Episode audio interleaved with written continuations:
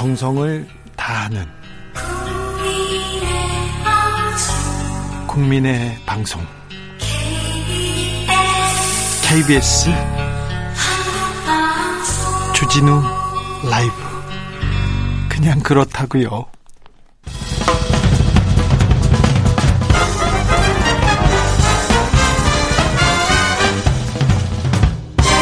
훅 인터뷰 모두를 위한 모두를 향한 모두의 궁금증 훅 인터뷰 서울 부산시장을 뽑는 보궐선거 8일 앞으로 다가왔습니다. 그런데 사전 투표는 이제 사흘 앞으로 바짝 다가왔습니다.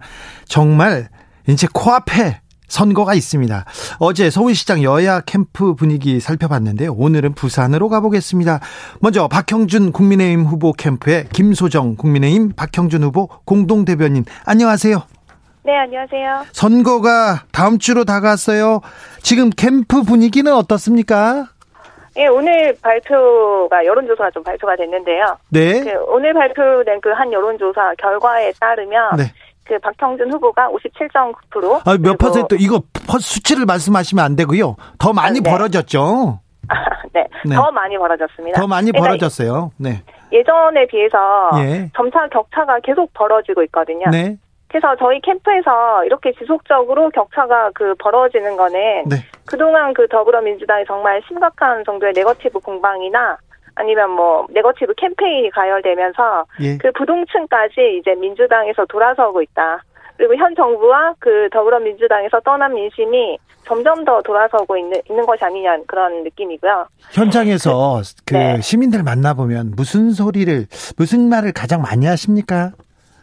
어, 뭐 지역 경제 좀 살려달라. 네. 뭐 세금 때문에 못 살겠다, 죽겠다 이런 말씀 제일 많이 하시고 네. 그 다음으로 하시는 말씀은 그 오고돈 그 전 시장 재판 지금 어떻게 되고 있냐? 예. 아, 그 민주당 후보 안 나온다고 했으면서 왜 나왔냐? 뭐 이런 네. 말씀. 그리고 의외로 그 가덕도 말씀은 거의 안 하시더라고요. 가덕도 얘기는 별로 안 한다. 네, 알겠습니다. 가덕도 신공항에 대한 박 후보의 입장은 어떻습니까?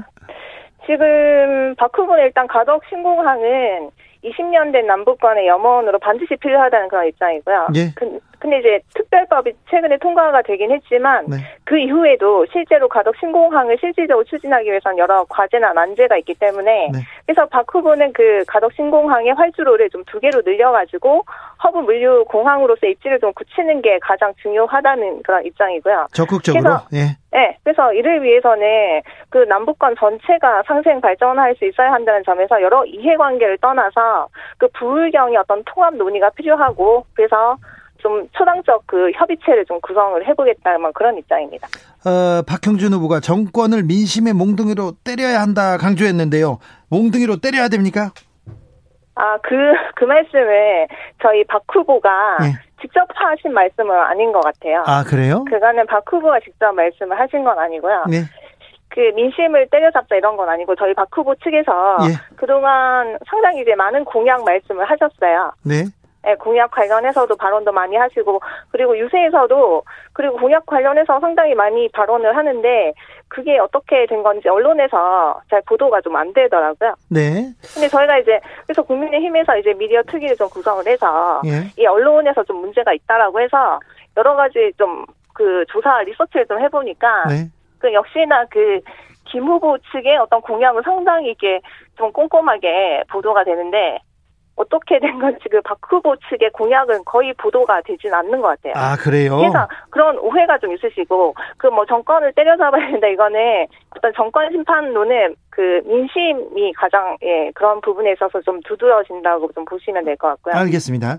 네. 어, 정책이 잘, 어, 박형준 후보의 정책은 잘 보도가 되지 않는다 얘기하면서 했는데 지금 아무르, 아무튼 시대 정신이 부동산 정책이 가장 중요하다고 관심을 갖고 있는데 자 박형준 후보의 어, 네. 부동산 정책은 무엇입니까? 이건 좀 말씀을 좀 많이 드려야 될 것 같은데 네. 전 먼저 김영순 후보 부동산 정책에 대해서 좀 말씀을 드리면 김영순 후보는 향후 5년간 주택 공공주택 5만 채를 공급하겠다 뭐 이런 뜻이고요. 그리고 그 외에 뭐 복합형 공공주거센터를 이제 설립하겠다 이건데 근데 문제는 그 5만 호를 5만 호를 도대체 어디다 한다는 것인가 뭐 이런 의문점이 있는 거고요. 이게 상당히 많은 규모인데 결국에는 그 용적률과 건폐율을 완- 완화하는 식으로 될 수밖에 없는데 그 용폐율과 아 용적률과 건폐율을 완화하다 보면 그 아파트 간격이 상당히 따닥따닥 붙어 있고 그리고 아주 조밀하고 아주 높은 고층의 아파트 그러니까 채광도 잘 안 되고 사생활 보호도 잘 안 되는 그런 아파트 거기다가 LH 이름이 딱 붙어 있다는 거죠. 근데 이게 우리 국민이 원하는 아파트냐? 라는 게 가장 문제고 네. 그리고 김 후보가 최근 그 연일 그 조망권을 해치는 고층의 아파트를 상당히 많이 비판을 하고 있는데 네, LCT요. 근데 네. 공공주택 5만 호를 공급하기 위해서 이렇게 용적률을 완화할 수밖에 없는데 그렇다면 결국에는 LH가 붙어 있는 고층 아파트를 지을 수밖에 없다는 겁니다. 근데 이 고층의 브랜드 아파트는 조망권 침해는 안 되고 그 LH LH 아파트에 어떤 조망권 침해는 문제가 없다는 것인가? 뭐 제 느낌은 좀 그렇다는 거고요. 자, LCT에 대한 그 노- 분양 논란 그리고 자녀 입시 비리 노- 의혹 그리고 재산 신고 누- 누락 계속해서 박형준 후보에 대한 비판 수위를 높이고 있습니다. 민주당에서는 이런 네네. 논란에 대해서 어떤 입장입니까? 캠프는? LCT는 특혜 분양이 아니라 정상 분양이라는 거를 좀 강조드리고 싶고요. 그 한 가지 아쉬운 점은 2017년경 에 이미 LCT 관련해서 그 네개 당의 원내대표 합의로 LCT 특검을 하자고 이미 한 바 있습니다. 근데 그때 뭐 다들 기억하실지 모르겠는데 더불어민주당이 LCT 특검을 환영한다고 하면서 그 나중에 뭐 애매모호하게 아 이걸 정치 쟁점화 하지 말자라는 그런 입장을 좀 취해가지고 그때 상당히 그것 때문에 좀 흐지부지 됐습니다. 더불어민주당이 LCT 특검을 그 거, 거부하거나 좀 그 흐지부지하게 만들었습니까? 꽤 명확하게 거부를 한 건 아니고 찬성한다고는 했어요. 근데 나중에 아 이것을 정치 쟁점화 하는 것은 뭐 바람직하지 않다라는 그 입장을 보여가지고 그때 좀 흐지부지 됐거든요. 근데 네. 제 생각에는 그때 LCT 특검을 적극적으로 추진했더라면 이제 와서 이런 의혹 자체가 생기지 않았을 것인데 네. 그런 좀 아쉬움은 있고 근데 더불어민주당이 최근에 다시 LCT 특검하자 예, 그런 입장을 발표했는데 저희 국민의힘 측에서는 이게 3년 만에 이런 답변을 좀 들은 거거든요. 아주 명확한 답변을. 네. 그래서 좀 시기가 좀 애매하고 그, 그 의도가 좀 무엇인지 좀 궁금하긴 하지만 저희 국민의힘에서도 아주 뭐 적극적으로 환영한다는 그런 입장입니다. 알겠습니다. 재산 신고가 누락됐어요. 재산이 네. 좀 많으셔가지고 네. 이 부분은요? 아, 이 부분이 그 뭐 민주당에서 고발을 하셨더라고요. 공직선거법 위반. 이게 뭐 허위사실 공표죄라고 하는데 이거는 좀 제가 말씀을 드리고 싶은 게 박형준 후보가 2억 3천 정도를 이제 누락이 됐습니다. 최근에. 근데 박형준 후보의 그 재산이 뭐 48억, 48억, 아, 48억 정도에서 그 2억 3천만 원이 딱 누락이 됐을 때 45억 정도인데 그 두 개의 차이가 그 정도의 차이가 있어서 박 후보에 대해서 뭐 어떤 다른 이미지가 형성이 될 것이냐. 뭐 그렇게는 좀 보이지 않는다는 거죠. 근데 이것을 의도적으로 누락을 한 경우에 그 박 후보는 뭐 추후에 뭐 당선 무효형까지 받을 수가 있는데 그런 위험을 무릅쓰면서까지 굳이 이런 아무런 기대익도 없는 그 재산을 재산을 의도적으로 누락을 신고했을 것인가 뭐 그건 좀좀 예, 좀 과하다는 거죠. 45억이나 48억이나 비슷한데 의도적으로 했겠냐 이런 얘기인데요. 자, 그러면요. 또 국회 레스토랑 운영권을 지인한테 특혜로 줬다. 임대료도 안 받는다. 이런 의혹을 받고 있습니다. 아, 국회 레스토랑 같은 경우에는 지금 문제가 있는 게 그 당시 운영에 관심을 보인 것이 그 대기업은 어, 국회가 상당히 시끄럽다라고 해서 다 거부를 했었고요. 그리고 그 운영에 관심을 보인 것이 업체 하나뿐이었습니다. 그래서 그 업체가 지금 계속 운영을 하고 있는 거고. 네, 어쩔 수 없이. 근데 이게 지- 제가 좀 보니까 예. 얼마 전에 그 김 후보가 예. 저희 국민의힘에서 좀 의혹을 제기한 게 있어요. 그 김 후보가 부암동의 형 그 형 소유의 부지를 부산 진구청이 매입한 것이 문제가 있지 않냐라고 했더니 그 김 후보와 그 부산 진구청이 하는 해명이 당시에 그 구청이 하는 사업에서 필요한 부지가 있었는데 적당한 부지가 없었고 마침 부동산에 나와 있는 부지가 그거 그거였다라고 해서 그런 입장을 해명을 하셨더라고요. 예. 근데 그런 입장하고 또 뭔가 좀 많이 비슷하다 그런 네. 느낌은 들고요. 알겠습니다. 네. 이번 선거는 이 정권의 위선과 무능과 오만과 실정을 반드시 민심으로 똥, 떼- 민심의 몽둥이로 때려주는 선거다. 이건 박형준 후보가 해운대 유세에서 하신 말씀이라고 중앙일보가 보도했습니다. 네. 그건 아마 거기 거기 좀 지지자분들께서 예. 그런 분위기로 좀 많이 좀 그렇게 막 부추기 부추긴 그런 분위기가 좀 형성이 되지 않았나 싶고요. 네, 왜냐하면 네. 선거 저희가 뭐- 선거 유세니까요. 요새 현장에서 많이 이렇게 듣는 민심은 정말 정권에 대한 분노가 상당하시거든요. 네. 그래서 아마 그 자리에서도 아마 공약 관련해서 말씀을 하셨을 건데 네. 그 언론에서는 이제 그런 부분은 빼고 이렇게 자극적인 네. 그런 말씀만 좀 보도가 되다 보니까 그러니까 이런 부분은 좀 문제가 있다는 좀 생각을 좀 듭니다 여러 가지. 아, 그렇죠. 네. 네. 네. 조강지처 발언은 버렸다. 이 발언 좀 너무 심했죠. 저쪽에서 공격한. 심했죠. 저는 제가 그때 대변인 토론을 하면서 그 말을 들었을 때전 깜짝 놀랐거든요. 그러니까요. 네. 네. 저희가 2000 저희가 이게 뭐 제가 변호사라서 그런데 변호사를 떠나서 2009년에 혼인 빙자 간음죄가 폐지가 됐어요. 네. 그 폐지가 됐을 때 우리 사회가 정말 떠들썩했거든요. 네. 이 여성의 여성에 대해서 그동안 상당히 수동적이고 유아시하는 그런 입장을 완전히 이제 뒤집는 그런 판결이 그때 나왔다는 겁니다. 그래서 네. 여성에 대해서 앞으로 다시는 이와 같이 평가하지 말아라.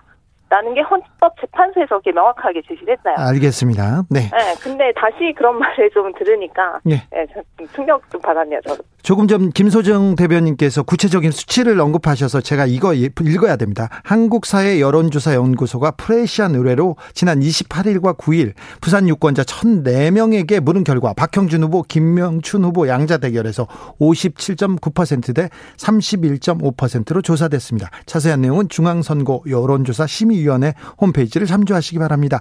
자, 마지막으로 박형준 후보가 부산시장이 되어야 합니까? 되어야 되는 이유가 뭡니까? 대변인께서 말씀해 주십시오. 네, 그래서 여러 가지가 있는데 박형준 후보는 그 지난 30년간 부산을 이게 삶의 터전으로 삼으셨던 분이고 그리고 부산의 위기에 대해서 현재 가장 정확하게 진단이 가능합니다. 그리고 박 후보는 우리나라에서 지금 현재 필요한 혁신적 리더십과 그리고 민주적 리더십을 부산 시민들께 충분히 보여드릴 수 있고 30년간 인간의- 부, 30년간 부산에서 사시진 않았는데. 부산을 삶의 터전으로 아. 예, 예, 알겠습니다. 죄송합니다. 여기서 교수님도 오래 하셨거든요. 네. 그리고 특히 박 후보 같은 경우는 민간의 자율성을 누구보다도 역동적으로 재산화할 수 있게 하는 그런 시장이고 네. 그리고 시민 한 분한 분에게 가장 큰 힘이 되는 시장이 될 것이라고 예, 말씀드리고 싶습니다. 알겠습니다. 지금까지 김소정 국민의힘 박형준 후보 공동 대변인이었습니다. 오늘 말씀 감사합니다. 감사합니다. 이어서 더불어민주당 캠프 분위기 살펴보겠습니다. 김영춘 부산시장 후보 캠프에서 총괄 선대 본부장을 맡고 있는 전재수 더불어민주당 의원. 안녕하세요. 네, 전재수입니다. 네. 총괄 선대 본부장 맡고 계십니까? 네, 그렇습니다. 뭐, 어, 야전, 야전에서 열심히 하고 있습니다. 네. 선거 많이 치르셨죠. 제, 어, 휴대전화에 전재수 의원은 낙선 전재수로 이렇게 저장돼 있습니다. 선거 많이 치르셨어요? 예, 그렇습니다. 자, 선거 오래 치르셨는데 부산 민심 어떻습니까? 지금 어, 국민의힘 캠프 분위기 아주 좋다고 합니다.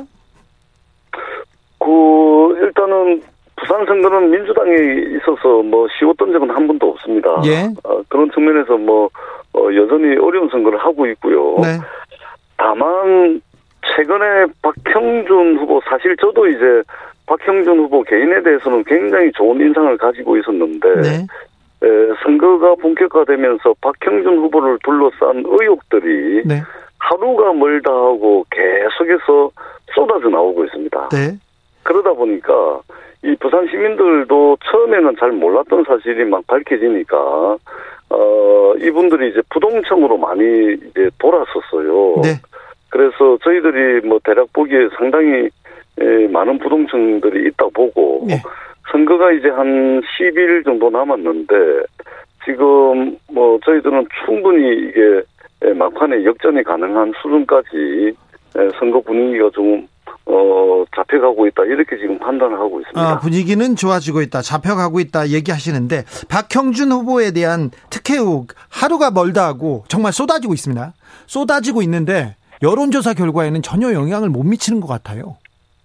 이건 어떻게 그렇습니까? 어, 예, 예. 일단은 지난주까지 여론조사 결과는 어, 사실은 이제 그 국민의힘의 경선 이벤트 효과, 예, 어, 단일화 효과가 어, 극단적으로 여론조사 결과에 반영이 된 것이고요. 네. 그리고 이번 주 초 아마 후반 그러니까 이 여론조사 결과를 공표할 수 없는 시점이 되면 네. 어 컨벤션 효- 효과라든지 이런 어 단일화 효과가 상당 부분 이제 좀 여론조사에서 빠질 거라고 보고 있고요. 네. 실제 민주당 지지자들이 이제 선거에 크게 이게 관심이 없었는데 네. 여러 가지 의혹들이 나오면서 아 이번 선거도 결국은 이제 예, 도덕성 문제 때문에 새롭게 치러 치러지는 보궐선거인데 도덕적으로 이렇게 문제 있는 사람이 이게 당선이 되면 어떻게 하나 이런 불안감들이 있어서 상당히 좀 결집을 하고 있는 양상입니다. 특히 어 이런 식으로 만약에 선거가 끝이 나서 박형준 후보가 부산시장이 된다면 이 부산시장 임기가 잔여 임기 1년 3개월이거든요. 1년 3개월 동안 사실은 상 어, 검찰 수사받고 경찰 수사받고 또 부산시 의회 견제를 집중적인 견제를 받으면서 어, 사실은 아무 일도 못하는 부산시장이 탄생하는 거 아니냐. 이런 불안감들이 어, 부산 시민들 사이에 급속도로 확산이 되고 있어서 어, 저희들이 어, 이 부분들을 어, 상당히 좀 어, 김영순 후보가 대안도 제시하고 한다면 막판에 좋은 결과가 있을 것으로 저희들은 어, 확신을 하고 있습니다. 알겠습니다. 박형준 후보 둘러싼 의혹 가운데 LCT 특혜 의혹 어떤 점이 문제입니까? 가장 문제가 뭡니까? 이 박형준 후보 가족이 LCT를 2015년도 10월 28일 날 그 아들, 딸이 아래위청으로 두 채를 동시에 매입을 합니다. 네. 이게 특혜 분양이라는 의혹이 제기가 되고 있는데, 근데 기본적으로 이런 법적인 문제를 떠나가지고, 부산 시민들에게 있어서 LCT는 어떤 상징이냐면, 어, 불법과 탈법과 비리의 상징이 바로 LCT입니다. 네. 어, 해운대 이 좋은 풍광, 경치, 이것은 부산 시민들 전체의 것인데, 여기에다가 말하자면 410m 높이의 100층이 넘는, 어, 주상복합 아파트가 들어섰는데, 이것은, 어, 여기에 시행사 대표를 했던 분도 구속돼 있고, 그 지역의 구청장 국회의원 했던 분도 지금 구속이 돼 있고, 그래서 부산 시민들에게 있어서 LCT는 불법, 탈법, 비리의 상징이자 부산 시민들의 아픔이에요. 네. 그리고 이렇게 탄생한 어 아파트에 부산시장이 되고자 하는 사람이 거기에 살고 있고 그리고 그 사는 과정도 상당히 여러 가지 의혹들이 낳고 있기 때문에 부산 시민들이 정말로 어 이런 사람이 부산시장이 돼서는 안 되겠다라는 여론이 확산이 되고 있고요. 그 다음에 이 박형준 후보의 아들과 따님이 그 비동 위 아래 위청으로 이제 계약을 했는데 이게 사실은 어 2015년도 10월 28일 날 이렇게 계약을 했는데 이게 이 날벼락을 맞을 확률보다도 이게 이게 적어요. 이렇게 아래 위청으로 계약을 한다는 것 자체가. 네. 그래서 그리고 또 처음에는 정상적인 거래라고 했다가 정상적인 분양이라고 계속 얘기하고 있습니다. 그, 그렇습니다. 근데 이제 에, 결국은 박형준 후보의 부인이 아들 아파트를 산 것이거든요. 예. 그러니까 이게 하나가 밝혀지면은 또, 또 다른 의혹이 나오고, 네. 그, 그것이 또 밝혀지면 또 다른 의혹이 나오고, 그래서 저는 박형준 후보가 이 거짓말을 거짓말로 계속 듣고 있다.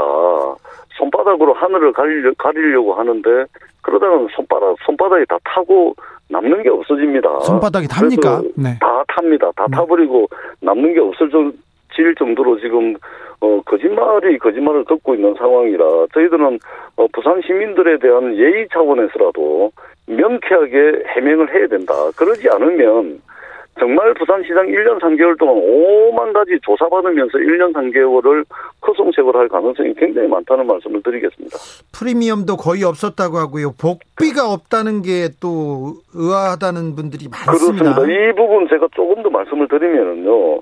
이 박형준 후보는 특혜가 없다라고 이제 주장을 하고 계시는데 당시에 LCT 분양이 원활하게 에, 그 되지 않은 측면은 있었지만 그리고 프리미엄이 거의 없었다라고 박형준 후보가 이야기를 하는데 에, 로얄동 아, 로얄 동인 그 B동이 이제 로얄 동인데 로얄 동과 로얄층에 있어서는 미분양이 발생한 게 아니거든요. 네네. 그러니까 LCT 전체로 보면 미분양이 발생을 하긴 했는데 이 박형준 후보의 아들 딸이 에, 저 매입한 그 아파트 그 동과 그 라인에 있어서는 사실상 이제 그 미분양이 아니었다는 말씀을 드리고 그 다음에 이게 굉장히 그 로얄 라인의 로얄 동이기 때문에 에, 프리미엄도 상당히 높게 형성돼 있었다는, 있었다는 것이 주변 부동산 업계의 중론이고요. 이러한 네. 언론 보도가 다 있었습니다. 예. 에, 그렇기 때문에 박형준 후보의 해명은 상당히 부족 하다 이렇게 말씀을 드리고 프리미엄도 1억을 주고 샀다고 이야기를 했는데 그게 2020년 4월 경인데 저희가 2020년 1월부터 2020년 4월까지 어, 국토교통부의 네네. 실거래가 등재 시스템이 있거든요. 아, 네. 여기에 보면 네. 박형준 후보 아들 딸이 가지고 있는 어, 그 물건보다 더 안 좋은, 입지가 안 좋은, 그리고 분양가가 낮은 네. 물건조차도 프리미엄이 최소 2억 5천에서 전재수 의원님 3억 6천까지 돼 있거든요. 네. 예, 예. 전재수 의원님, 우리가 네. 시간을 다 박형준 후보의 얘기만 네, 다 써가지고요. 김영춘 후보의 공약을 못 듣고 있어요. 2329님께서 네. 박형준 후보 의혹 아무리 밝혀져도 당선에 문제 없대. 그게 지금 민심이래. 이렇게 얘기하시는데 이 부분은 또 어떻게 하실 거예요? 자. 절대, 절대 그렇지 않다는 말씀을 드리고요. 예? 이번 재보궐 선거는 도덕성 문제 때문에 치러지는 선거입니다. 네. 민주당의 기책 사유가 있, 긴 하지만 네. 도덕성이 문제가 많은 사람을 아무나 그냥 막 뽑는 선거가 아니거든요. 예. 그래서 박형준 후보가 상당히 판을 오판을 하고 있다라는 말씀을 드리고 자, 박형준 부산 시민들이 굉장히 분노하고 있습니다. 박형준 문제 이때 그런데 김영춘한테 마음 안 간대 그렇게 얘기하는 사람들한테는 뭐라고 얘기하고 싶습니까? 김영춘이 어? 어떤 공약으로 부산을 살릴 수 있다 얘기해 주십시오. 부산시장 잔여 임기가 1년 3개월입니다. 예. 지금 선거는 1년 3개월짜리 부산시장을 뽑는 선거고요. 예. 그렇기 때문에 지금 부산시장 잔여 임기 1년 3개월은 사실상 부산에게 있어서는 골든 타임입니다. 네. 오늘도 가덕 신공항 어, 국토교통부가 이제 국무회의에서 보고를 했는데 당장 내년도 예산화 예산에 2029년도 가덕 신공항을 개항하기 위해서는 내년도 예산안에 태워야 되는데 네. 만약에 국민의힘이 당선이 된다면 국민의힘의 가장 강력한 정치 기반은 대구 경북입니다. 예. 대구 경북의 의원들이 가덕 신공항을 끝끝내 반대를 하고 있기 때문에 네. 이번 선거에서 국민의힘의 박형준 후보가 된다면 부산의 백년 미래를 열어, 열어 제낄 수 있는 가덕 신공항이 물거품이 될 가능성이 상당히 많습니다. 알겠습니다. 그래서 이번에는 1년 어, 3개월짜리 정말 이게 짧은 임기긴 하지만 부산 어, 경제에 있어서는 골든 타임이기 때문에 네. 집권 여당의 프리미엄을 가지고 어, 시간표들에서 2029년 개항을 하려면 어, 김영춘 후보가 반드시 당선돼야 된다. 이 부분을 부산 시민들께 강조를 하고 싶습니다. 그렇습니까? 김영춘 후보가 부산시장이 되어야 합니까? 그렇습니다. 네. 어, 전재수 의원이 그렇게 외치고 있습니다. 네. 지금까지 전재수 더불어민주당 의원이었습니다. 감사합니다. 네, 고맙습니다. 정치 피로, 사건 사고로 인한 피로, 고달픈 일상에서 오는 피로. 오늘 시사하셨습니까? 경험해 보세요. 들은 날과 안 들은 날의 차이. 여러분의 피로를 날려줄 저녁 한 끼 시사. 추진우 라이브.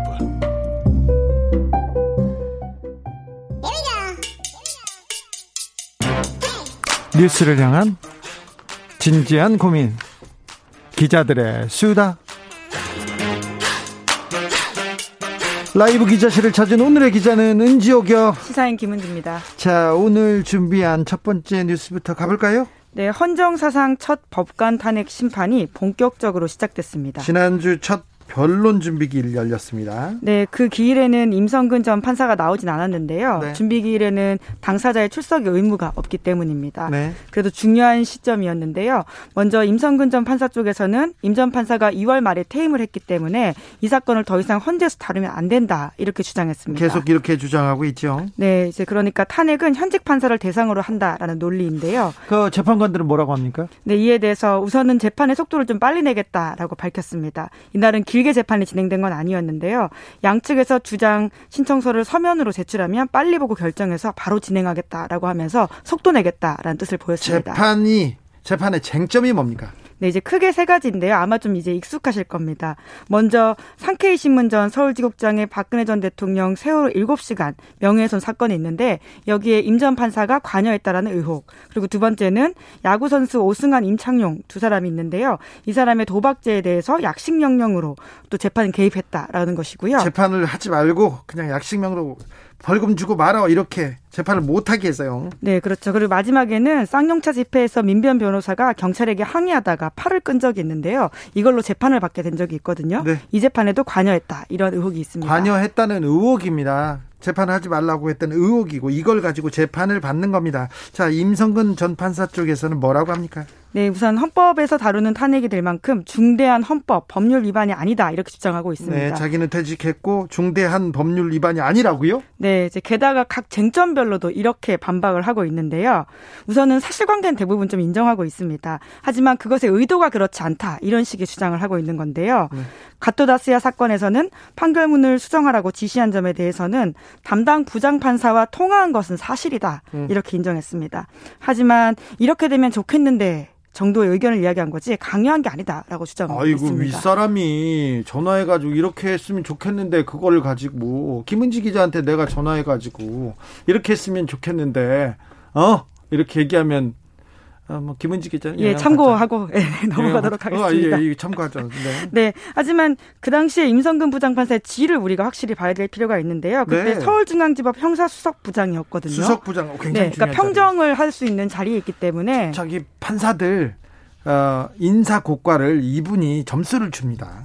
네, 이제 그렇기 때문에 그 정도 이야기를 하는 게 그냥 조언이다라고 볼 수 없는 점들이 있다라는 거고요. 예? 그두 번째로는 이 야구 선수들에게 개입했다라고 하는 것은 법원에서 이미 관련된 징계를 받았기 때문에 두 번 처벌할 수는 없다 이렇게 주장을 하고 저는 있습니다. 저는 다른 사건보다 이 사건이 야구 선수들이 도박 관련 재판에 개입할 정도로 굉장히 많이 개입했을 거라는 게 저는 의혹이라는 예, 거죠. 예. 그래서 이게 아, 이 문제까지 이렇게 개입했으면 얼마나 많은 재판 개입이 있었을까 그런 의혹을 가지고 있습니다. 네, 그리고 세 번째 사건에 대해서는 이렇게 이야기하고 있는데요. 판결문을 수정하도록 하게 한 혐의거든요. 아이고. 네, 어떤 내용이었었냐면 경찰의 직무 집행도 적법하다고 볼 수 없다. 이런 식의 판결문 구절을 당시에 재판부가 넣었었는데 이걸 톤 다운하라고 지시한 바가 있다고 합니다. 판결문을 고치라고 한 거예요. 네, 근데 이제 임성근 부장판사는 지시한 것도 아니다 이렇게 주장을 하고 있죠. 네. 네 게다가 그것이 수정하는 것은 또 있는 일이기 때문에 실무적인 업무에 불과하다 이런 식의 주장을 하고 있다고 합니다. 뇌물을 주었다. 뇌물은 주었는데 뇌물이 재판에 영향을 미치지 않았다. 이렇게 비약해서 해석해 볼 수도 있습니다. 아무튼 탄핵 소추를 했던 국회 쪽 입장은요? 네, 그러니까 임성근 전 판사 쪽에서 사건의 본질이 아닌 주장을 계속하고 있다. 이렇게 맞서고 있는데요. 판사가 업무 수행할 때 자발적으로 동료나 선배 법관에게 의견을 들을 수는 있지만 하지만 이 사건은 자발적으로 의견을 물은 것도 아니고 오히려 임성근 부장판사가 이야기를 했다라고 하는 것이기 때문에 개입이다고 충분히 볼 수 있다고 이야기하고 있고요. 네. 그리고 헌법상 그리고 법관의 독립이 제, 보장되어 있기 때문에 이것은 엄연히 재판 개입이다라고 판단하고 있습니다. 네. 헌정 질서를 소호해야 되는데 이 법관의 독립, 재판의 독립은 엄격하게 아, 엄격하게 법으로 법으로 이렇게 독립 하게 만들어 놨는데 이번 재판에 개입했지 않습니까? 법에 헌법 농단입니다. 헌법 질서 수호 차원에서 이거는 명확하게 잘 따졌으면 합니다. 자, 나 다음 뉴스로 가볼까요? 네, 어제 유상철 인천 유나이티드 명예 감독의 위독설이 보도되었습니다. 아, 안타까워서 안타까웠는데 오보라고 하더라고요. 그래서 아, 가슴을 쓸어 내렸습니다. 네, 정말 그러한 보도를 보고 지켜보고 있는 당사자의 심정은 어떨까라는 생각이 좀 들 정도로 황당한 오보였었는데요. 아니, 사경을 헤매고 있다는 보도는 근거가 없는 겁니까 지금? 네, 그러니까 축구 매체 스포츠 니어스라고 하는 곳에서 지난 스포츠 28... 니어스요? 좀 예. 들어보지 못한 매체인데. 네, 뭐 이렇게 또 전문지다 보니까 그럴 수는 있을 것 같긴 한데요. 지난 28일 유 감독 지인과 인터뷰를 통해서 유 감독이 사경을 헤매고 있다. 기적이 일어나길 바라고 있지만 쉽지 않은 상황이다. 이렇게 보도했고요. 심지어 이런 보도까지 덧붙였습니다. 암세포가 뇌까지 퍼져서 한쪽 눈이 실명된 상태다. 이렇게 이야기했는데요. 그래서 뭐 거의 모든 다른 언론이 한쪽 눈 실명이라고 또 받아서 썼지요. 네, 그러니까 검증 없이 다들 그렇게 인용을 해서 이제 마치 정말 큰 일이 이제 난 것처럼 어, 보도를 했는데요. 그래서 유상철 감독이 직접 입을 열었다라고 합니다. 스포츠 조선과의 인터뷰에서 상태가 많이 좋아졌고 밥도 잘 먹고 잘 지내고 있다 이렇게 이야기를 하면서 사람 목숨 가지고 언론이 제대로 확인도 안 하고 오보를 양산하고 또 무책임하게 받아쓰는 그런 행태들이 보였던 겁니다. 아니 투병 중인 투병 중인 사람을 두고 실명했다 위독하다 근데 이게 오보라고요? 네, 그러니까 유 감독이 이렇게 밝혔는데요. 항암 치료 받을 때 눈에 피로가 온 게 실명으로 와전된 것 같다라고 하면서 이런 기사 누가 쓴 거냐라고 말했다라고 합니다. 그러니까 당사자에게 제대로 확인도 못하고 힘을 뺄 수 있는 보도를 그렇죠. 했다라고 하는 것이 조심해야죠. 네, 정말 놀라운 일일 수밖에 없다라는 생각이 드는데요. 주변 사람들에게 투병하고 있는 사람이 일일이 해명하는 것도 참 우스운 모양새고요. 언론의 책임들을 좀 물을 수밖에 없는 상황인 것 같습니다. 혹시 그 해당 매체에서 그 기자는 좀 해명을 했습니까? 네, 김현애 기자라고 하는데요. 어제 그 매체 유튜브 채널에서 사과를 했습니다. 관련된 기사를 썼는데 사실과 다른 이야기를 한 게 됐다. 입이 열 개라도 할 말이 없다. 진심으로 사과드린다. 이렇게 이야기했다고 하는데요. 지인을 통해서 1, 2월에 들었던 얘기를 종합해서 기사 썼다. 이렇게 밝혔다고 합니다. 스포츠 기자는 잘못하면 이렇게 잘못했다. 이렇게 사과하고 반성하네요. 정치부 기자들은 잘 그렇지 않는데. 네, 이제 그런데 또 다른 논란이 있었다라고 하는데요. 이 사과를 유튜브 방송으로 했는데 당시 이제 방송이 다 끝난지 모르고 욕설을 해서 좀 논란이 되었었는데. 아, 끝나고요? 예, 그런데 또 이에 대해서도 자책 자신을 탓하면서 한 말이었지 상대방을 한 말이 아니다 이런 식의 이야기를 하면서 또 해명을 했다고 합니다. 좀 문제가 있네요. 뭐 기자들은 또 참 아, 좀 아, 일반인의 시각으로 보면 참 이해 안 되는 부분이 많을 겁니다. 그게 참 한국 언론의 현실인데 언론이 좀 바뀌어야 될 텐데 그런 생각을 스포츠 기사를 보고도 해봅니다. 자 마지막으로 만나볼 뉴스는 어떤 내용이죠? 네, 칭크라는 단어가 있는데요. 혹시 들어보셨나요? 아우 저는 알죠. 이 칭크가 돈이라는 것도 있고 이거 찢어졌다는 그런 뜻도 있는데 중국 사람 중국 사람들을 아시아인 넓게는 아시아인을 향해서 하는 비하 단어죠. 예. 네. 그렇습니다. 이번 주에 시사인이 이 단어에 주목해서 현재 미국 내에서 커지고 있는 아시아 혐오 범죄에 대해서 데이터로 좀 측정을 해봤는데요. 오늘도 그 뉴욕 지하철에서 아시아인을 폭행하는 영상이 나와서 어, 많은 충격을 줬습니다. 충격적이었어요. 그냥 목에 목을 자르고 막 때리는데 그런데 아무도 말리는 사람이 없더라고요. 너무 좀 섬뜩했습니다. 네, 그래서 이제 미국 내 코로나19 확진자 수가 급증했던 지난해 3월 초에 구글에서 이 단어가 검색량이 급증했다라고 하는데요. 뿐만 아니라 지난해 6월 퓨 리서치 센터 조사 결과를 보면 아시아계의 31%가 인종차별적 발언과 농담의 대상이 되었다라고 합니다. 네. 게다가 아시아계 4명 중에 1명 이상이 누군가의 물리적 위협과 공격에 두렵다 이렇게 답했다라고 하는데요. 오늘 있는 일이 결코 그냥 단순하게 해프닝으로 일어난 게 아니다 라는 걸 좀 알 수 있는 수치입니다. 어, 네. 지금 아시아계가 느끼는 공포가 엄청 큰 것 같습니다. 네, 그래서 오늘 또 뭐 BTS 같은 경우에는 또 연대 발언을 하긴 했었는데요. 네, 아시아인이어서 차별받은 적이 있다고 직접 얘기하면서 인종차별 폭력에 영역에 반대한다는 메시지를 냈습니다. 자, 그런데 이 아시아인 혐오에 이런 분위기에 기름을 부은 사람이 다름 아닌 전 아, 미국 대통령 트럼프였습니다. 네, 이게 저희가 데이터 기사들을 통해서 확인한 부분들인데요. 네? 트럼프의 언행이 결정적인 기폭제가 되었다라고 합니다. 그래요? 그 왜냐하면 지난해 코로나19 관련 기자회견을 정말 트럼프 전 대통령이 많이 했었는데요. 네? 그때 틈만 나면 코로나19를 China virus 혹은 Kung Flu 이렇게 칭했습니다. 그러니까요. 예, Kung Flu는 아시아 쪽 무술인 쿵푸 그리고 독감을 뜻하는 flu를 합쳐서 만든 단어인데요.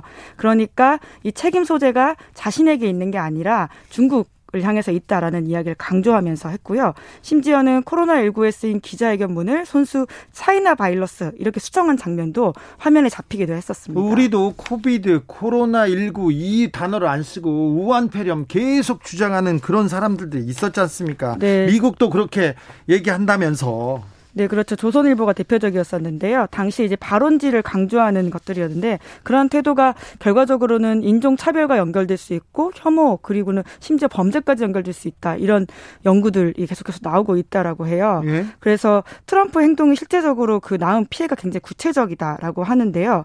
트럼프 대통령이 중국과 코로나19를 연계한 트위터를 올릴 때마다 4시간 안에 그 Chink라고 하는 단어가 미국 전역에서 20% 이상 증가했다라고 하고요. 아이고. 게다가 심지어 트럼프가 중국과 코로나19를 연계한 트윗을 한 개 더 내보낼 때마다 같은 날 아시아계 혐오 범죄 신고 건수가 8%나 증가했다라고 합니다.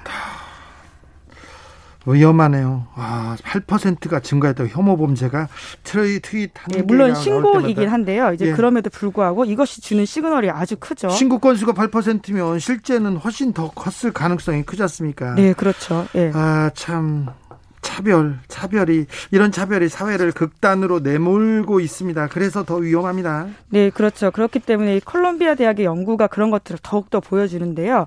지역 내 혐오 범죄가 1% 증가할수록 이슬람 순위파 무장 단체였던 IS를 지지하는 트윗량이 10에서 11% 이상 증가했다라고 해요. 아이고. 그러니까 이러한 차별이 극단으로 하고 또 극단이 테러리즘으로까지 연결될 수 있기 때문에 굉장히 위험하다 이런 것들을 보여주는 데이터인데요. 네. 말씀하신 것처럼 이 한동안 그래서 이 조선일보와 같은 매체들이 우한 폐렴이라고 강조했던 태도도 굉장히 위험할 수 있다. 이런 것들 우리가 알 수 있습니다. 그 기사를 내보내면요. 댓글에 바로 달려요. 중국에 대한 혐오가 쏟아집니다. 어떤 어느 어느 어떤 기사는 혐오를 조장하고 증폭시킵니다.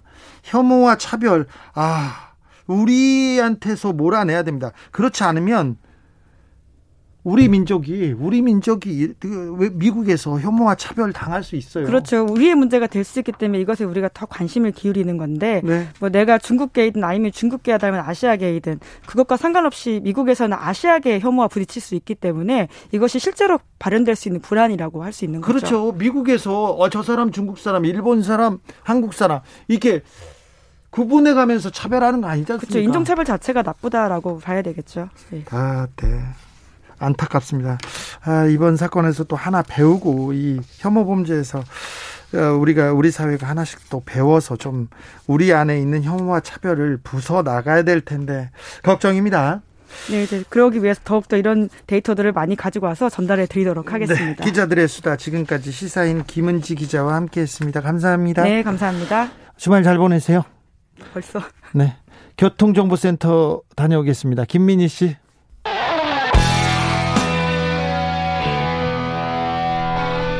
스치기만 해도 똑똑해진다. 드라이브 스루 시사 주진우 라이브.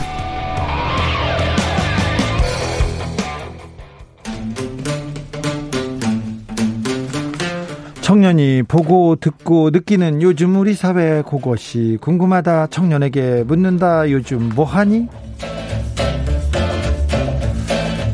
프로게이머 출신 유튜버 황희도 씨 어서 오세요. 네, 안녕하세요.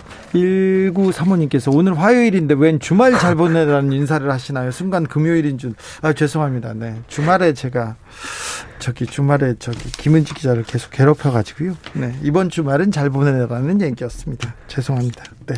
주말 잘 보내셨어요? 네, 잘 보냈습니다. 네. 어떻게 보내요? 요즘은 커뮤니티를 계속 모니터링하고 있습니다. 아, 네. 왜냐하면 청년들의 여론의 장이기도 한데 네. 그 커뮤니티에 대해서 아직 심각성을 모르시는 분들이 많으셔서 네. 계속 공부도 하고 알려야겠다 생각했습니다. 너무 공부를 열심히 합니다. 황희도 씨는. 그런데 요즘 요즘은 비대면 네. 시대잖아요. 아까 나, 나가서 맥주도 못 마시고 친구들끼리 모여서 모임도 못 하고 그러니까 아, 좀 답답해하는 청년들 많죠. 굉장히 많습니다. 그래서 온라인 그 온라인 그리고 게임 이런 데 계속 빠져들고요. 커뮤니티에. 예, 맞습니다. 그런데 선거에는 관심이 있습니까? 2030이?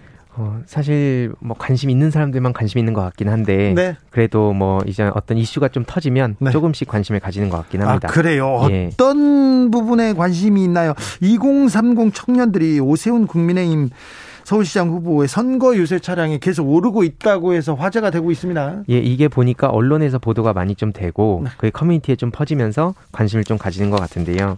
지금 뭐 예를 들어서 27살 취업 준비생인 일반인 청년이라고 소개하는 뭐 영상에 등장하는 청년은 어, 경험치 없는 20대가 왜 오세훈 후보에게 투표하려는지 그 이유를 공개하려고 그 자리에 섰다 라면서 이제 그 유튜브 영상이 좀 이렇게 커뮤니티를 통해 전파가 됐고 또 뭐 30살 뭐 자영업자라고 밝힌 사람의 이야기도 이렇게 전해지면서 뭔가 청년들의 이야기를 담는 뭐 국민의 힘뭐 이런 식으로 커뮤니티에 좀 많이 돌아다니는 걸 확인할 수 있었습니다.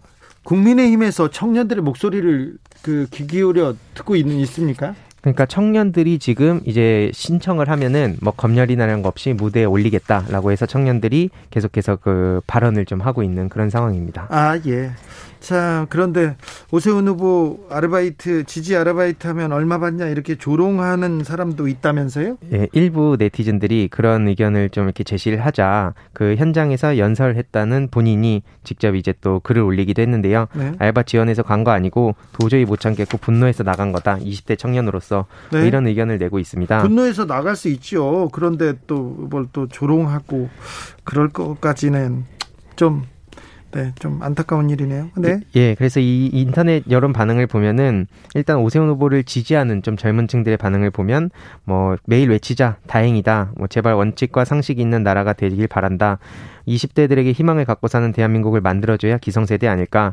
2030은 둘 다 마음에 들지 않지만 그때그때마다 더 나은 당을 찍는 성향이 강하다는 걸 잊지 말기를 뭐 저런 걸 알바로 몰아가는 것 자체가 아직도 사태 파악이 안 됐다는 뜻 이런 반응이 있었고 예. 반면 또 비판적인 목소리도 많이 있었습니다. 좀 이제 국민의힘에 어, 어, 어떻게 아무리 그래도 국민의힘을 지지할 수 있냐 뭐 이런 반응이었고 부동산 투기도 들여다보면 국민의힘이 더 많았다. 선택적 분노도 분노라고 봐야 하나 다른 의혹 가진 야당 정치인들한테 왜 화가 안 낼까 이런 반응들도 있었습니다. 이 주제에 대해서 황희두 씨 친구분들은 어떻게 생각해요?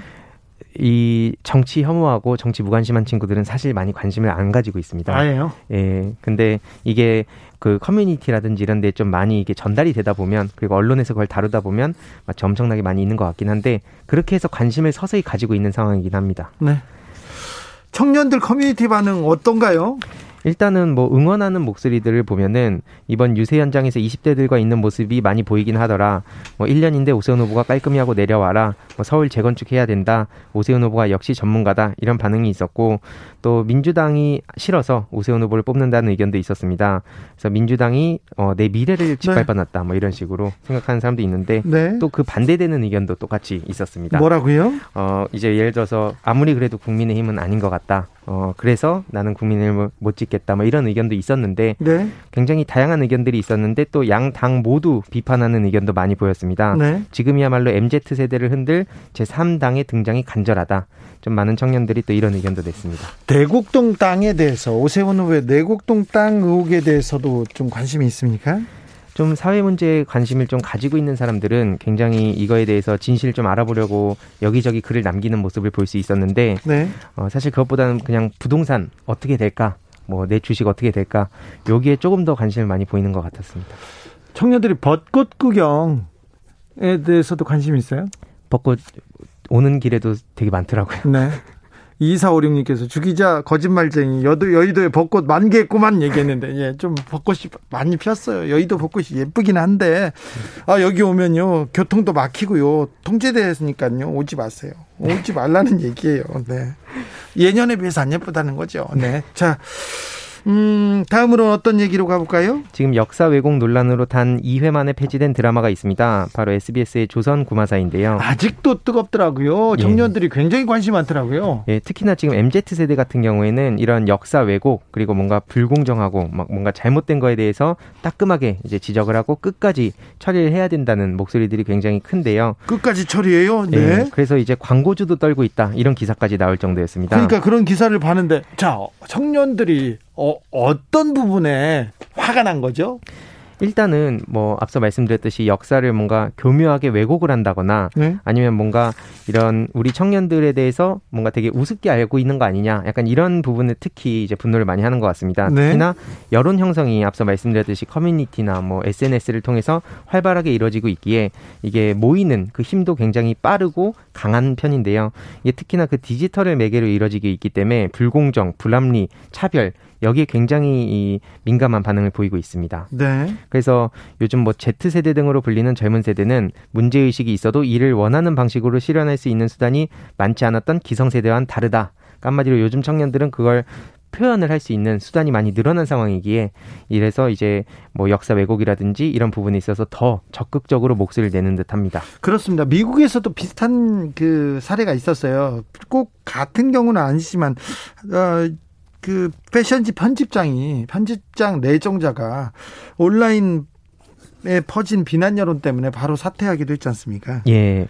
이게 그러니까 요즘 SNS가 발달하면서 뭐 좋은 점도 있지만 그 모든 언행들이 남는다는 거를 절대로 잊어서는 안 되는데 이게 그러다 보니까 요즘 뭐 제가 이전에도 다뤘던 학폭 논란이라든지 이런 문제도 계속해서 어, 커지고 있는 상황인 것 같습니다. 네. 그래서 이게 이 또 광고주들이 이런 여론을 보면서 광고를 끊으면서 이런 문제가 점점 더 커졌다고 보는 시선도 많이 있었는데요. 네, 광고주들이 사과하기도 했잖아요. 예, 맞습니다. 그래서 이제 모 어, 회사는 이제 제작 지원 철회 결정과 함께 홈페이지에 사과문까지 게재도 하고 결국 이렇게 MZ 세대의 행동력이 과도한 캔슬 컬처, 그러니까 철회 문화를 이렇게 만들어가는 거 아니냐는 얘기도 있지만 어쨌든 이렇게 하면서 사회를 이렇게 그 바꿔간다는 점에서 많은 시민들이 관심을 가지는 것 같습니다. 주연 배우들도 막 사과라고 했더라고요. 저기 인터넷 여론은 어떻, 어떻습니까? 예, 아무리 표현의 자유라고 해도 그런 나라를 팔아먹을 자유까지 있는 건 아니다. 예, 그래서 역사 문제에 대해서는 특히나 이렇게 어,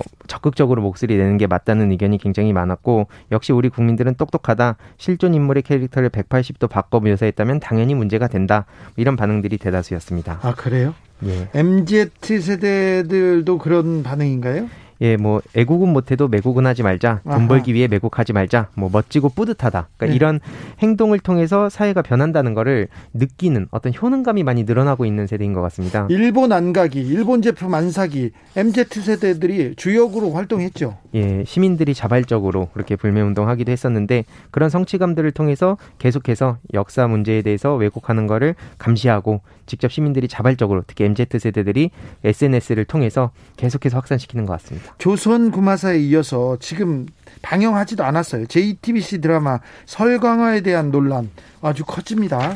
예, 이게 그 1987년 이 민주화 운동을 배경으로 한 드라마다 보니까 여기서 또 역사 왜곡 논란이 터지면서 말씀 주셨듯이 아직 시작이 되지 않았지만 몇 가지 인물 설정에 대해서 논란이 좀 많이 커진 건데요. 어떻게 설정됐는데요? 일단 그 민주화 운동을 하는 그 남자 주인공의 캐릭터가 뭐 알고 보니 간첩이다. 그리고 아이고. 안기부 팀장은 원칙적이고 열정적이며 대쪽 같은 인물로 소개를 하고 아이고. 또 민주화 운동에 투신했던 실존 인물 천영초 선생님의 이름과 유사한 그 여자 주인공 이름이 이렇게 영초 이름을 쓴다고요? 예.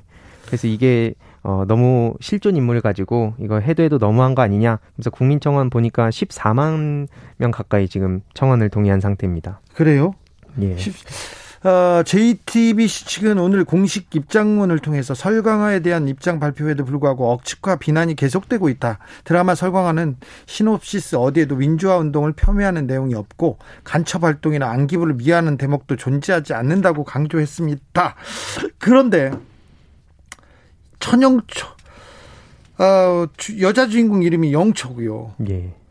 영초고 그리고 운, 운동권 민주화 운동을 주도하는 사람이 북한에서 내려온 간첩이다. 어이구 이거는 북한에서 내려온 간첩이 광주 민주화 운동을 주도했다 이렇게 주장하는 사람들이 아직도 있는 상황에서 이렇게 얘기하면 오해받을 거 아니에요. 맞습니다. 그래서 실제로 드라마에서 이렇게 인용을 하게 되면 이제 그런 얘기들이 어느 정도 사실인 거 아니야라고 생각하게 되는 부분에 있어서 많은 시민들이 이건 절대로 용납할 수 없다라면서 적극적으로 목소리를 내기 시작한 거고. 네, 여론 반응이 어떻습니까? 어, 판타지라고 주장할 거면 특정 연대와 인물 이름을 갖다 쓰면 안 되는 거 아니냐? 건드리지 말아야 할 걸 건드린다. 뭐 안 봐도 이렇게 뭐 대충 상상이 간다 그러면서 뭐 역사를 왜곡하는 점에 대해서 이렇게 어 비판을 하는 목소리들이 많이 있었고 예. 특히 앞서 말씀 주셨듯이 실제로 했던 민주화 운동을 했던 인물의 이름을 따가지고 저렇게 하는 거는 도저히 용납할 수 없다 이런 반응들이 거의 대다수를 이루고 있습니다. 네, 아, 천영초 씨는 영초 언니는 실제 민주화 운동에 투신했다가 간첩으로 몰려서 고문받고 막 영양실조에 아 예, 또 굉장히 어, 아픈 그 아픈 일대기를 살았는데 아, 이분 이름을 쓴 거에 대해서는 많은 사람들이 조금 어, 당황하고 있습니다. 그리고 영초란 이름이 워낙 특이해가지고요. 그냥 일반적인 이름이 아니어서 이걸 빠져나가기도 좀 힘듭니다. 청년들의 반응은 어떻습니까? 예, 뭐 앞선 시민들의 반응과 굉장히 비슷했는데요. 민주화 운동의 간첩 얘기가 진짜 이건 일배 같은 얘기 아닌가? 그러면서 이런 어쩌다가 이런 게 드라마까지 침투했는지 모르겠다. 저 시대 당사자들이 심지어 막 살아 있는데 그 시대를 살았던 사람들이 눈 뜨고 있는데도 어떻게 저런 날조를 하는지 모르겠다. 뭐 하필 드라마 만든 사람들이면 특히나 더 역사 공부를 더 열심히 해야 되는데 그럼에도 불구하고 저런 걸 한 건 납득하기 어렵다. 이런 반응들이 많이 있었습니다. 청년들도 분노하고 있군요. 굉장히 분노하고 있습니다. 아, 이 드라마가 어떻게 될지 좀 지켜봐야 되겠네요. 지금 보니까 그 여주 이름을 수정한다고 입장을 밝혔더라고요. 그래서 뭐 계속 진행을 한다고 하는 것 같은데 시민들의 분노가 계속해서 커지지 않을까 뭐 그런 생각이 듭니다. 여주 이름을 바꾸더라도 분노는 커질 것 같습니까? 청년들의 분노는? 그렇습니다. 네. 요즘 뭐하니 유튜버 황희두 씨 함께 하겠 함께 했습니다. 감사합니다. 네, 감사합니다. 주말 잘 보내세요. 이따가요. 오늘은 화요일입니다. 네. 오늘도 수고하고 지친 자들이여 여기로 오라. 이곳은 주기자의 시사 맛집 주토피아 주진우 라이브.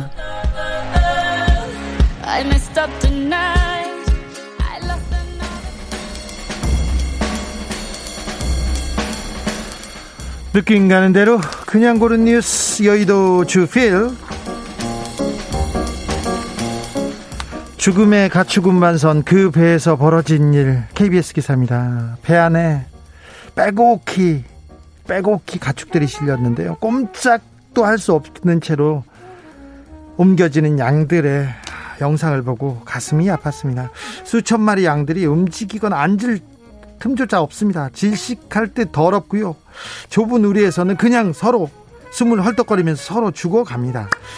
아, 분변에 쌓여 숨을 헐떡거리고 괴로워하는 양들 너무 안타까운데요. 양이 죽는다고 합니다. 죽으면 선원들은 죽은 양을 그냥 바다에 버린다고 합니다. 아, 동물 복지와 해양 안전의 관점에서 살아있는 가축 수출에 좀 더 엄격한 승인 절차가 필요합니다. 스웨즈 운하가 개통됐습니다. 수만 마리 가축들이 이제 살았다 해서 아이고 다행이다 이런 생각을 했는데 아, 안전하게 이 양들은 안전하게 도착해서 바로 도축되겠지 바로 죽겠지 그런 생각을 하면 아 동물 복지에 대한 인식 수준을 조금 높여야 되겠다 인간의 탐욕은 정말 우리의 눈이 미치지 않는 곳에서 귀중한 생명과 기본적인 윤리를 위협하고 있구나 그런 생각을 해봅니다 스웨즈운하 를 통해서 몇 가지 더 고민하게 됩니다. 24분 33초. 24분 33초. 물속 숨참기 세계 신기록 경신한 남성. 서울신문 기사인데요. 크로아시아의 부디비르 부다 쇼바트가 24분 33초만큼 물속에서 숨을 참은 채 버텼다고 합니다. 잠수를 25분 가까이 한다는 건데요. 와, 보통 사람들은 25초도 어렵습니다. 힘들죠. 그런데 쇼바트는 뇌성마비, 자폐증 그리고 뇌전증을 앓고 있는 딸 샤샤가 언제나 밝고 맑게 살아가는 모습 에 자극받아서 자신의 기록을 경신할 수 있었다고 합니다. 딸을 생각하면서 25분을 견뎠, 견뎠다고 합니다. 이 어, 주인공은 지역이 그 히사크시 지역이 지진 피해를 받습니다. 그래서 그 피해를 본 아동들을 위해서 기금을 마련하기 위해서 이런 도전을 했는데요.